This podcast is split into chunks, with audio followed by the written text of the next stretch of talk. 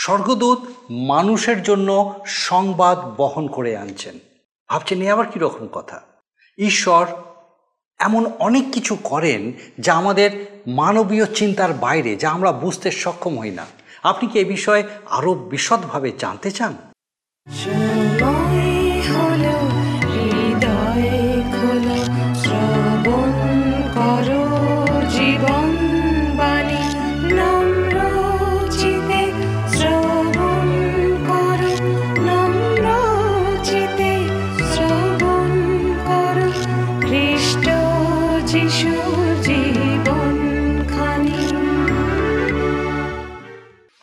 নমস্কার। প্রভু যীশু খ্রিস্টের মধুর নামে জীবনবাণী অনুষ্ঠানে আপনাকে স্বাগত জানাই। আমি খুব খুশি যে আপনি আরেকবার আজকে আমাদের সঙ্গে আমাদের এই জীবনবাণী অনুষ্ঠানে উপস্থিত হয়েছেন। আসুন আজকে আমাদের অনুষ্ঠানের শুরুতেই একটা গানের মধ্যে দিয়ে আমরা ঈশ্বরের প্রশংসা করি।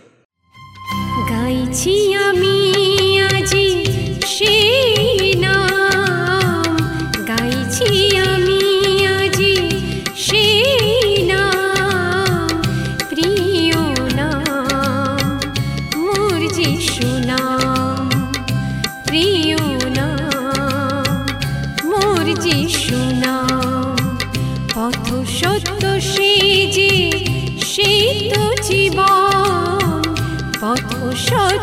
সত্য সে যে সেই তো জীবন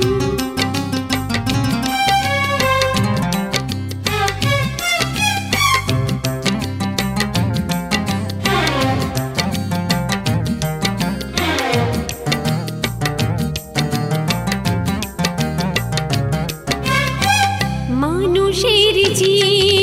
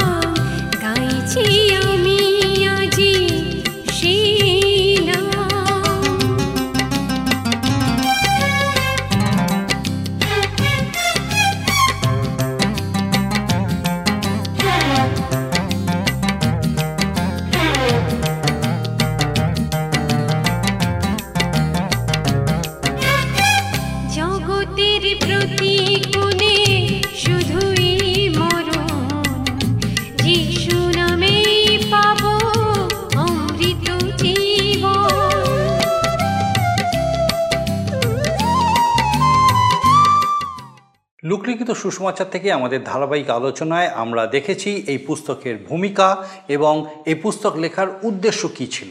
আর আজকে আমরা দেখব ঈশ্বর তার পরিকল্পনা বাস্তবায়িত করার জন্য স্বর্গদূতকে মানুষের কাছে প্রেরণ করলেন, তার বিশেষ সংবাদ প্রেরণের জন্য।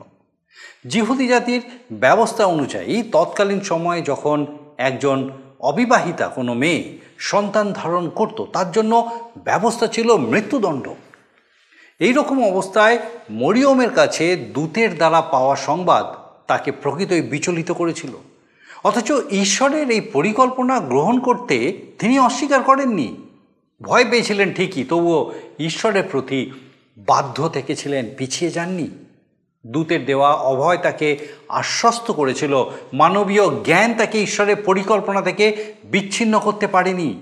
আর ঈশ্বর তার জন্য সকল ব্যবস্থা নিয়ন্ত্রণ করেছিলেন। আমরা যখন ঈশ্বরের বাধ্য হই, তখন তিনি সকল কিছুই নিয়ন্ত্রণ করেন। আসুন, এই দৃষ্টিভঙ্গি নিয়েই আমরা আজকে আমাদের মূল আলোচনায় প্রবেশ করি এবং দেখি যে ঈশ্বর তার জীবন্ত বাক্য দ্বারা আজকে কীভাবে আপনার সঙ্গে আমার সঙ্গে কথা বলতে চান। আসুন, আমাদের বিস্তারিত আলোচনায় আমরা প্রবেশ করি। প্রিয় বন্ধু, জীবনবাণীর অনুষ্ঠানে আমরা ধারাবাহিক আলোচনায় বর্তমানে বাইবেলের নতুন নিয়ম থেকে আমরা আলোচনা করছি। নতুন নিয়মে চারখানা সুসমাচারের মধ্যে তৃতীয় সুসমাচার লুক লিখিত সুসমাচার থেকে শুনছি। আমরা এর আগের দিন শুনেছি প্রভু যীশু খ্রিস্টের জন্মের আগে স্বর্গদূত সকরীয় যাজককে দর্শন দিয়ে জানালেন যে বৃদ্ধ বয়সে তাঁর স্ত্রী ইলিসাবেত একটি পুত্র সন্তান লাভ করবেন। দূত ওই সন্তানের নামকরণও করে দিয়েছিলেন, তার নাম হবে জোহন। দূত আরও বলেছিলেন যে জোহন মহান ব্যক্তি হবেন এবং মাতৃগর্ভ থেকে তিনি পবিত্র আত্মায় পূর্ণ থাকবেন। স্বর্গদূত যখন সকরীয়কে পুত্র হবে সংবাদ দিলেন, তখন সকরীয় বিশ্বাস করেও বিশ্বাস রাখতে পারছিলেন না। তিনি চিহ্ন চাইলেন। স্বর্গদূত সকরীয়কে জানিয়ে দিলেন, পুত্র সন্তানের জন্ম না হওয়া পর্যন্ত তিনি বাকশক্তি হারিয়ে ফেলবেন এবং বলার সঙ্গে সঙ্গে সকরীয় সত্যি বাকশক্তি বা কথা বলার শক্তি হারিয়ে ফেললেন। ঈশ্বরের সংবাদবাহক দূত গাব্রিয়েল জেরুসালেম নগরে মন্দিরের মধ্যে প্রার্থনারত অবস্থায় সকরীয়কে দর্শন দেওয়ার ছ মাস পরের কথা আজকের আমরা শুনব প্রভু যীশুখ্রিস্টের জন্ম, লোকলিখিত সুসমাচারের একের অধ্যায় ২৬ পদে আমাদের আলোচনার বিষয়বস্তু শুরু। আমরা দেখি ২৬ এবং সাতাশ পদে ঈশ্বরের সংবাদবাহক দূত গাব্রিয়েল এবারে কিন্তু গালিল প্রদেশের নাসরত নামে নগরের এক কুটিরে একজন কুমারীকে দেখা দিলেন। নাসরত কিন্তু খুব ছোট্ট নগর এবং এই নগরেই জোসেফ নামে একজন ধর্মভীরু ছুতোর মিস্ত্রি ছিলেন। জোসেফ দাউদকুলের এক পুরুষ এবং মরিয়ম নামে ওই নগরের ধর্মভীরু কুমারী, তিনিও দাউদকুলের কন্যা। মরিয়ম জোসেফের প্রতি বাগদত্তা ছিলেন। জিহুদীদের ব্যবস্থা অনুযায়ী বাগদান এক বৎসর স্থায়ী হতো। বাগদান বাতিল করতে হলে লিখিত ত্যাগপত্র দিতে হতো। আবার বাগদানের সময় চলাকালে যদি পুরুষ মারা যেত তাহলে যে মেয়েকে বাগদান করত তাকে কুমারী বিধবা বলা হতো। তথাপি বাগদানপূর্ণ বিবাহরূপে স্বীকৃতি পেত না। আমাদের আলোচনার এই অংশে আমরা খ্রিস্টীয় মতবাদ ও বিশ্বাসের অতি গুরুত্বপূর্ণ বিষয়ের সম্মুখীন হচ্ছি। কুমারী কন্যা সন্তানের জন্ম দিচ্ছে। সমস্ত বিশ্বাসী খ্রিস্টিয়ান কথা বিশ্বাস করে ও স্বীকার করে, এজন্য খ্রিস্টীয় মণ্ডলী কাউকে কিন্তু কোনো প্রকার চাপ দেয় না। এর দুটো কারণ এই যে মথিলিখিত সুসমাচারের একের অধ্যায় আঠেরো থেকে পঁচিশ পদে এই কথা উল্লিখিত আছে যে জগতের পিতা ব্যতি রেখে কুমারী মায়ের গর্ভে যে পুত্র সন্তান জন্মাতে যাচ্ছে, সে পবিত্র আত্মা থেকে জাত। দুই, যিশুকে অসাধারণ মানুষরূপে জগতে আসতে হবে। জিহুদীদের একটা উক্তি আছে যে সন্তান লাভের অংশীদার তিনজন, পিতা, মাতা এবং পবিত্র ঈশ্বরের আত্মা। তাদের দৃঢ় ধারণা হচ্ছে যে আত্মা ব্যতীত সন্তান জন্মাতে পারে না। সুতরাং যীশুখ্রিস্টের অভূতপূর্ব জন্মকাহিনী অতুলনীয় এবং অকাট্য। যিশুর জন্ম বিষয় তর্কের কোনো অবকাশ দেয় না। স্বর্গের দূত গাব্রিয়েল, ঈশ্বরের সংবাদবাহক গালিল প্রদেশের নাসরত নগরে কুমারী মরিয়মের কাছে প্রেরিত হলেন। মরিয়ম নামের অর্থ আমরা জেনে নিই তিক্তা। নূতন নিয়মে আমরা আরও পাঁচজন মরিয়মের কথা পাই, এই জন্য আমরা কিন্তু বিভ্রান্ত হব না। যিশুর মা মরিয়ম পূর্বে উল্লেখিত সকরীয় যাজকের স্ত্রী ইলিসাবেদেরই আত্মীয় ছিলেন। একের অধ্যায়, লোকলিখিত সুসমাচার আঠাশ পদে আমরা পাই, দূত গৃহমধ্যে তাহার কাছে আসিয়া কহিলেন, ওই মহানুগৃহীতে মঙ্গল হোক। একজন কুমারী মেয়ে ঘরে একলা এবং হঠাৎ তার সামনে একজন সুপুরুষের উপস্থিতিতে মরিয়ম ভয় নিশ্চয়ই পেয়েছিলেন। যেমন এর আগের দিন শুনেছি বৃদ্ধ যাজক সকরীয় পরিণত বয়স্ক হয়েও মন্দিরের মধ্যে স্বর্গের দূতকে দেখে ভীত হয়েছিলেন। মরিয়মের ক্ষেত্রে একটু ভিন্ন। মরিয়ম প্রথমেই ভীতা হয়ে পড়েননি। তিনি উনত্রিশ পদে পাই দূতের সম্বোধনে উদ্বিগ্ন হয়েছিলেন। মহানুগৃহীতে যিনি অনুগ্রহ লাভ করেছেন কিন্তু কেমন সম্বোধন কার অনুগ্রহ? কেমন অনুগ্রহ?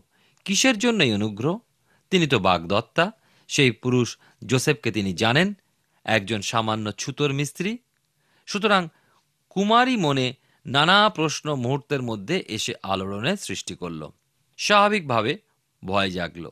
পুরাতন নিয়মে দানিয়েল ভাববাদী পুস্তকের নয়ের অধ্যায় তেইশ পদে দেখি গাব্রিয়েল দূত দানিয়েলকে বলছেন, তুমি প্রীতির পাত্র। আবার দশের অধ্যায় উনিশ পদে গাব্রিয়েলকে সম্বোধন করছে, হে মহাপ্রীতি পাত্র। লোকলিখিত সুসমাচারের একের অধ্যায় আমরা দেখি, তিরিশ পদের মানুষ মাত্রেই অশরীরী আত্মাকে সামনে দেখলে ভয় পায়। দানিয়েল মহাজ্ঞানী ও পরাক্রমী রাজকর্মচারী গাব্রিয়েলকে দেখে ভয় পেয়েছিলেন, কেননা দানিয়েল তার দশের অধ্যায় উনিশ পদে দূত বলেছিলেন, ভয় করিও না। তোমার শান্তি হোক, সবল হও সবল হও। আবার লোকলিখিত সুসমাচারের একের অধ্যায় তেরো পদে গত অনুষ্ঠানে শুনেছি এবং জেনেছি যে সখরীয় যাজককে বলেছেন, ভয় করিও না, তোমার বিনতি গ্রাহ্য হইয়াছে। মরিয়মকেও দূত প্রথমে অভয় দান করলেন। মরিয়ম, ভয় করিও না। আর তারপর তিনি তার বক্তব্য রাখলেন এবং আগমনের হেতু ব্যক্ত করলেন। কেমন সুন্দর ব্যবস্থা দেখুন। যতক্ষণ মানুষের মন উদ্বিগ্ন, বিভ্রান্ত, ভীত, ততক্ষণ দূত তার বক্তব্য রাখছেন না। কিন্তু অভয় লাভের পরেই মনস্থির হলে সুসমাচার দান করছেন। আমাদেরকেও এইভাবে মানুষকে আমাদের আচার, ব্যবহার, কথাবার্তার মধ্যে দিয়ে শ্রোতাকে প্রথমে প্রকৃতিস্থ করে সুসমাচার দিতে হবে। আমাদের জীবন সেই কারণে বিশেষ গুরুত্বপূর্ণ। স্বর্গদূত, প্রথম সংবাদ দিলেন, তুমি ঈশ্বরের নিকটে অনুগ্রহ পাইয়াছ। অনুগ্রহ এই কথাটা একটু আলোচনা করি। অনুগ্রহ হচ্ছে আমাদের পরিত্রাতা ঈশ্বরের মানুষের প্রতি দয়া ও প্রেম যা আমরা আমাদের কোনো প্রকার ধার্মিকতার দ্বারা দাবি করতে পারি না। ঈশ্বর বিচারপূর্বক মানুষকে দান করেন। বাইবেলের নতুন নিয়মের তিত তার তিনের অধ্যায় চার, পাঁচ, ছয়, সাত পদে আমরা পাই।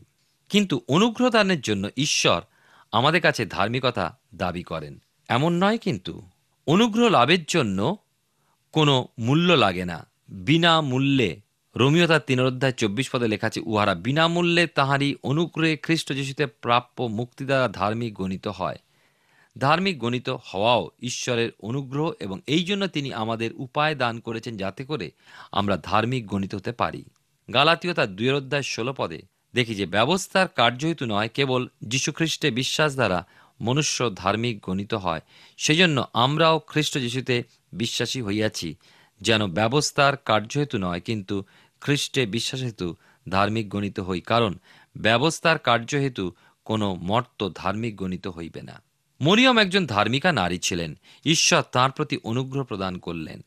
এর অর্থ এই নয় যে তিনি অনুগ্রহ দানের ক্ষমতা লাভ করলেন, তিনি কেবল অনুগৃহীতা হলেন। আমাদের মনে রাখতে হবে, কেবলমাত্র ঈশ্বর অনুগ্রহ দান করেন এবং তার পুত্র যিনি পিতার সঙ্গে এক। একত্রিশ পদে দেখি আর দূত যে অনুগ্রহের কথা মরিয়মকে বললেন, সে বিষয় ওই দিন থেকে আরও শত শত বৎসর আগে যিশয় ভাববাদী তাঁর ভাববাণীতে উল্লেখ করেছিলেন যে আমরা পাই বাইবেলের পুরাতন নিয়মে যিশয় ভাববাদী পুস্তকে সাতের অধ্যায় চোদ্দ পদে, প্রভু, আপনি তোমাদিওকে এক চিহ্ন দেবেন।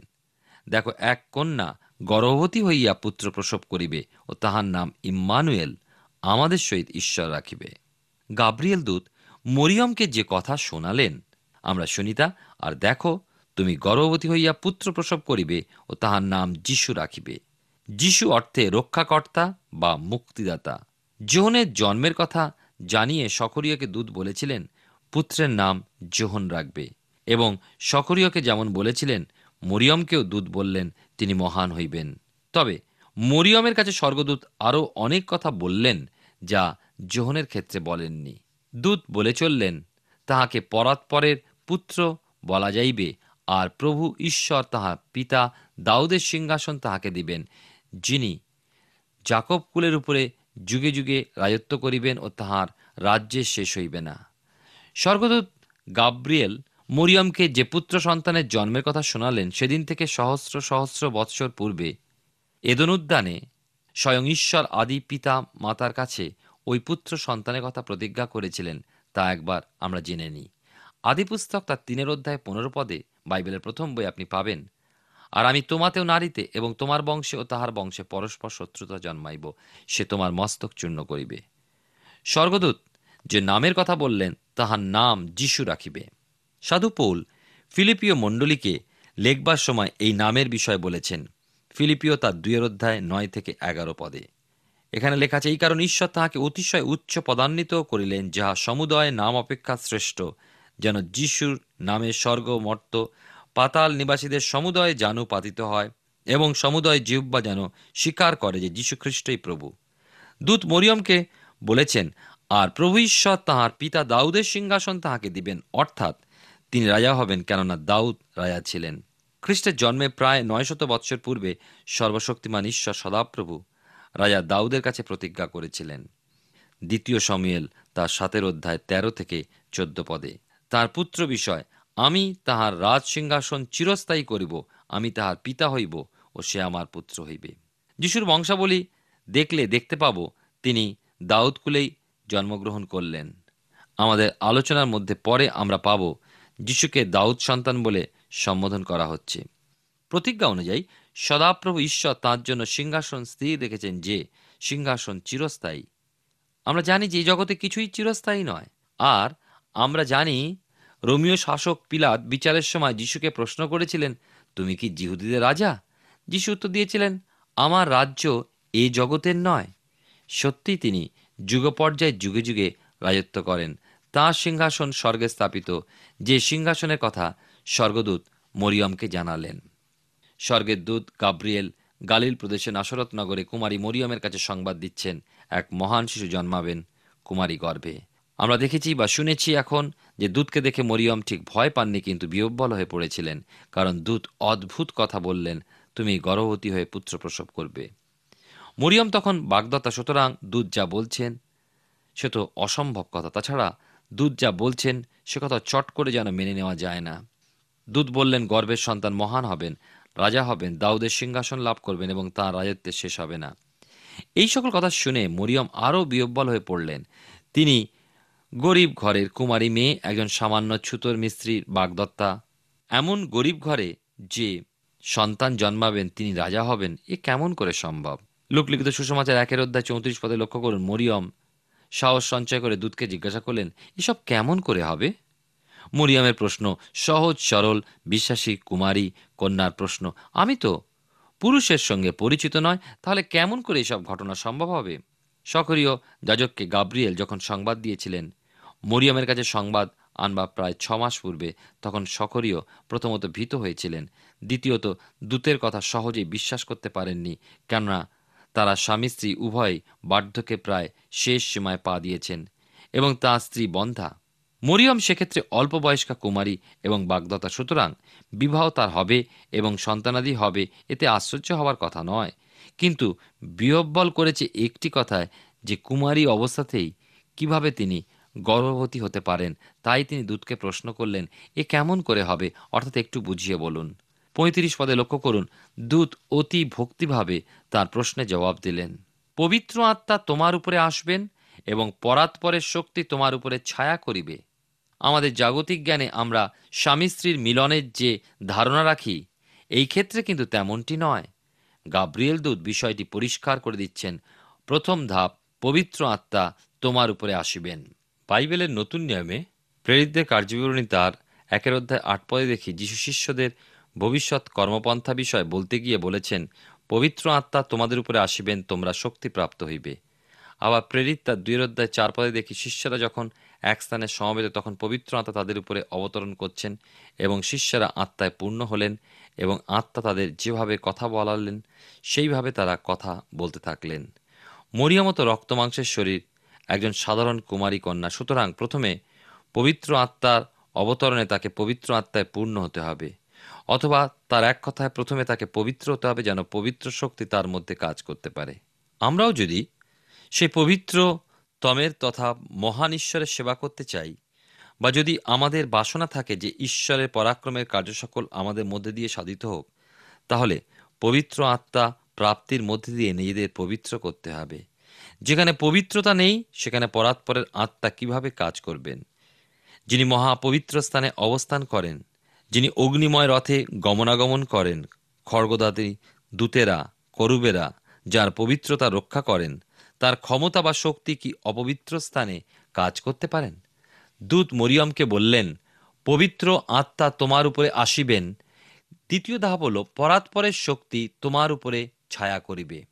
এর ফলাফল কি? পবিত্র সন্তান জন্মিবেন এবং যেহেতু পরাৎপরের ক্ষমতায় ওই সন্তান জন্মাবেন, তাকে পরাৎপরের সন্তান বলা যাবে বা ঈশ্বরের পুত্র বলা যাবে। ঈশ্বরের পুত্র প্রভু যিশুর পবিত্র স্বর্গীয় নাম। প্রভু যিশু নিজের পরিচয় দিতে মনুষ্যপুত্র এই নামটি সর্বদা ব্যবহার করেছেন। যেমন মতিলিখিত সুষমাচারে এগারো অধ্যায় উনিশ পদে, লোকলিখিত সুষমাচারে উনিশের অধ্যায় দশ পদে।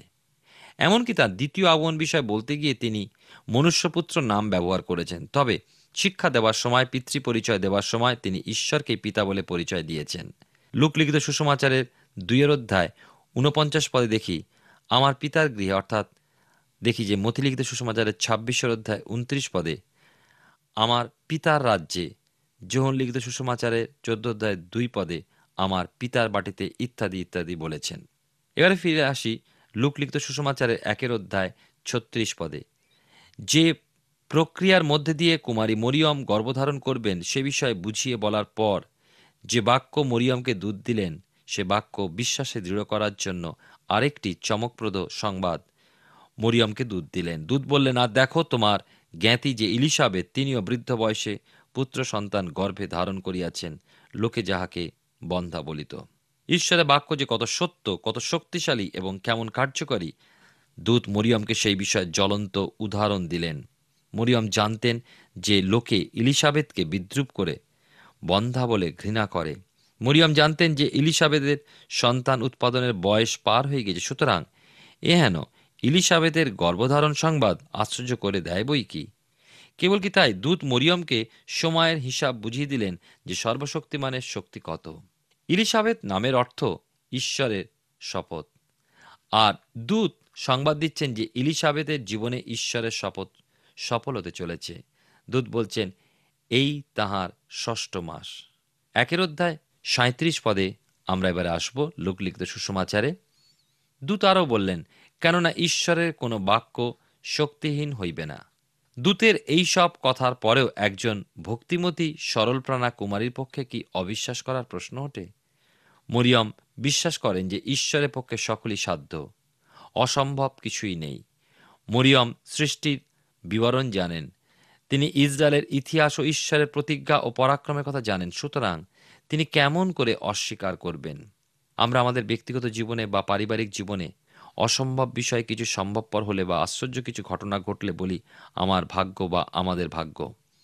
মহান ঈশ্বরের অদৃশ্য হাত যে আশ্চর্য কাজ করল একথা স্বীকার করতে আমরা ভুলে যাই। মরিয়ম এই পর্যন্ত তার জ্ঞাতি ইলিশাবেতের অভিজ্ঞতার কথা শোনেননি। স্বর্গদূত তাকে সেই সংবাদ দিলেন। কেবলমাত্র এই প্রমাণ দেবার জন্য যে ঈশ্বরে কোনো বাক্য বিফল হবে না।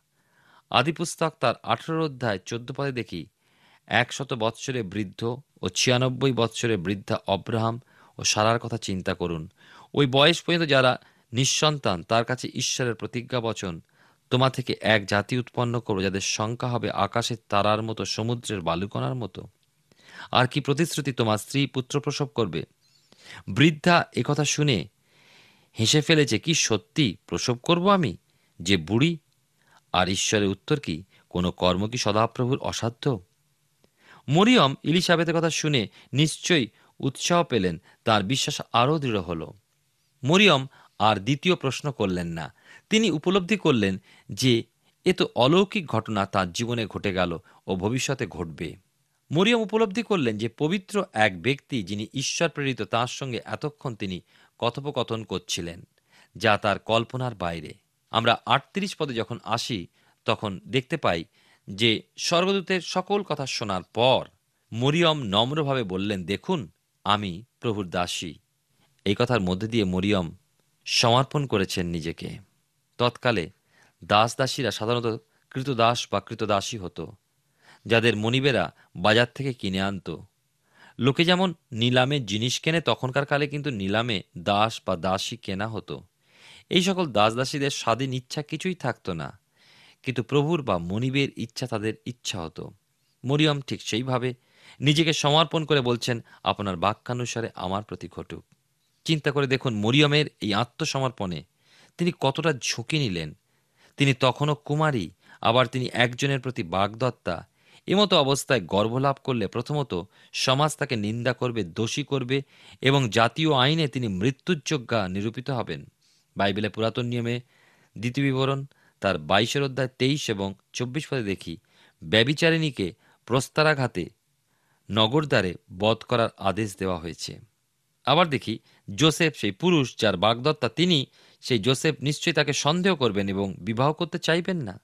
আর মতিলিখিত সুসমাচারের আমরা দেখি তাই ঘটেছিল। জোসেফ যখন জানতে পারলেন যে মরিয়মের গর্ব হয়েছে, তিনি চুপি চুপি মরিয়মকে ত্যাগপত্র দিতে চেয়েছিলেন। ওই সময় বাগদত্তা স্ত্রীকে ত্যাগ করার জন্য ত্যাগপত্র দেওয়ার রীতি ছিল। মরিয়ম খুব ছোট মেয়ে ছিলেন না, সুতরাং তিনি অনুভব করেছিলেন যে কুমারী অবস্থায় গর্ভবতী হলে মৃত্যু যদি বা না হয়, তবুও সারাটি জীবন দুঃখ, কষ্ট, বেদনার মধ্যে দিয়ে কাটাতে হতে পারে। কিন্তু ধন্য তিনি, ঈশ্বরের ইচ্ছাই তাঁর ইচ্ছা বলে মেনে নিলেন। মরিয়ম দূতকে বললেন, আপনার বাক্যানুসারে আমার প্রতি ঘটুক, প্রিয় বন্ধু, প্রিয় ভাই ও বোন। আমাদের জীবনে ঈশ্বর বহুবার তার ইচ্ছা পূর্ণ করতে চান। কিন্তু আমরা জগতের দিকে চেয়ে দেখি এবং জগতের আঙ্গুল, নির্দেশ, ঠাট্টা, ঘৃণা এই সকল বিষয় চিন্তা করে ঈশ্বরের পবিত্র ইচ্ছাকে প্রত্যাখ্যান করি। আমরা সাধু লোকলিখিত সুসমাচার থেকে ধারাবাহিক অধ্যয়ন শুরু করেছি এবং আমার বিশ্বাস ঈশ্বর তার মহা অনুগ্রহে আপনার সঙ্গে তার জীবন্ত বাক্য দ্বারা নিশ্চয়ই কথা বলছেন। আমরা দেখলাম ঈশ্বর তার পরিকল্পনা বাস্তবায়িত করার জন্য মানুষকে ব্যবহার করে মানুষেরই পরিত্রাতাকে এই জগতের মাঝে আনলেন। যখন আমাদের জ্ঞানে অসম্ভব কিছু মনে হয়, তখনও ঈশ্বর কিছু করেন। ঈশ্বর করতে পারেন না এমন কিছুই নেই। তার পক্ষে সকলই সম্ভব। আমাদের জীবনেও এই শিক্ষা ধরে রাখা বিশেষ প্রয়োজন এবং ঈশ্বরের প্রতি এই নির্ভরশীলতা বিশেষ প্রয়োজন। এমনকি যখন আমরা সংকটাপন্ন অবস্থার মধ্যে দিয়ে যাই, তখনও আমাদের মনে রাখা প্রয়োজন ঈশ্বর আমাদের সঙ্গে সঙ্গে আছেন। তার পরিকল্পনার অংশ হতে পেরে মরিয়ম ধন্যা হয়েছিলেন। এই জগতের পরিত্রাতাকে ধারণ করার এক মাধ্যম হতে পেরেছিলেন। হতে পারে অনেক সময় ঈশ্বরের এই পরিকল্পনা আমরা সঠিকভাবে বুঝতে সক্ষম হই না। কিন্তু যখন আমরা ঈশ্বরের প্রতি বাধ্য থাকি এবং বিশ্বাসে স্থির থাকি, তখন আমরা এই বিষয় সম্পূর্ণরূপে বুঝতে সক্ষম হই। একই সঙ্গে বলে রাখি যে আমাদের আগামী অনুষ্ঠানে আমরা দেখব যে দুজন আত্মীয়া পরস্পর মিলিত হয়ে কীভাবে ঈশ্বরের গৌরব করছিলেন। আসুন আজকে আমাদের অনুষ্ঠান শেষ করার আগে আমি প্রার্থনায় যাব, আর এই সময় আমি চাইব যে আপনিও আমার সঙ্গে প্রার্থনায় যোগ দিন। আসুন প্রার্থনা করি। করুণাময় স্বর্গীয় পিতা প্রভু, তোমার ধন্যবাদ, স্তুতি, প্রশংসা, গৌরব করি। যে তুমি তোমার মহা অনুগ্রহে একটি বার আমাদের প্রত্যেক দর্শক বন্ধুকে আজকে তোমার জীবন্ত বাক্য দ্বারা উৎসাহিত, উজ্জীবিত হতে সাহায্য করেছ, অনুপ্রাণিত করেছ। ধন্যবাদ দি প্রভু, যে তোমার পবিত্র অনুগ্রহে আমাদের প্রত্যেক দর্শক বন্ধুকে, তাদের পরিবার পরিজনকে পিতাগো তোমার পবিত্র অনুগ্রহে তুমি সুরক্ষিত রেখেছ, সুস্থ, সবল রেখেছ। বিশেষ করে প্রার্থনা করি, যদি কেউ কোনোভাবে হয়তো এখন অসুস্থ আছেন এবং পিতাগো হয়তো তোমার দিকে দৃষ্টি স্থির রেখেছেন, বিশ্বাসে প্রার্থনা করছেন যে প্রভু তুমি তাকে সুস্থ করতে সক্ষম। পিতাগো তার প্রার্থনার সঙ্গে আমরাও একসঙ্গে তোমার কাছে বিনীত নিবেদন রাখি প্রভু। তোমার পবিত্র অনুগ্রহে সম্পূর্ণ আরোগ্যতা তুমি তাকে তার শরীরে লাভ করতে সাহায্য করো, আশীর্বাদ যুক্ত করো। প্রভু আমাদের প্রত্যেক দর্শক বন্ধু, তাদের পরিবার, পরিজন, প্রত্যেককে তোমার পবিত্র আত্মার সুরক্ষায় সুরক্ষিত রাখো। সমস্ত বিপদ, আপদ অকরণ অমঙ্গল থেকে মন্দতা, মন্দ দৃষ্টি থেকে সুরক্ষিত রাখো। তোমার যিশু নামে ভিক্ষা, দয়া করে শ্রবণ গ্রহণ করো। আমেন। ঈশ্বরের মহা দয়ায়, তার মহা অনুগ্রহে আমরা বারবার এই সুযোগ পাচ্ছি যেন তার জীবন্ত বাক্য দ্বারা নিজেদেরকে যাচাই করে দেখতে পারি। আর আমার বিশ্বাস, আগামী দিনেও এইভাবে আপনি আমাদের সঙ্গে অবশ্যই আমাদের জীবনবাণী অনুষ্ঠানে উপস্থিত থাকবেন। ঈশ্বর আপনার মঙ্গল করুন। প্রিয় বন্ধু, আশা করি জীবনবাণী অনুষ্ঠানটি আপনার ভালো লেগেছে। আর যদি ভালো লেগে থাকে, তাহলে অবশ্যই আমাদের একটি মিসড কল দিন। আপনার দেওয়া মিসড কলটি আমাদের কাছে অতি মূল্যবান। আমরা আনন্দের সাথে জানাই প্রতিটা মিসড কল দাতাদের মধ্যে থেকে সপ্তাহের শেষে বিশেষ দর্শক বন্ধুকে বেছে নেওয়া হবে এবং সেই দর্শক বন্ধুকে পুরস্কৃত করা হবে ও সপ্তাহের শেষে তার ছবি ও নাম আমাদের অনুষ্ঠানে প্রকাশ করা হবে। গত সপ্তাহের বিজয়ী দর্শক বন্ধুরা হলেন দক্ষিণ চব্বিশ পরগনা থেকে পাপিয়া মালিক ও দুধকুমার দোলই।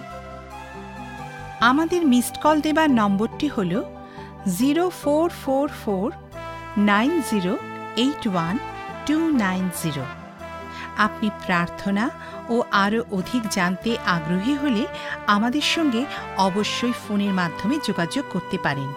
আমাদের mobile number nine four three three four nine seven two three five এবং আরেকটি হল nine four three three eight zero. Three seven double five আর আমাদের ঠিকানা টিভি স্ক্রিনে আপনারা দেখে নিন। ধন্যবাদ। ভালো থাকুন, সুস্থ থাকুন।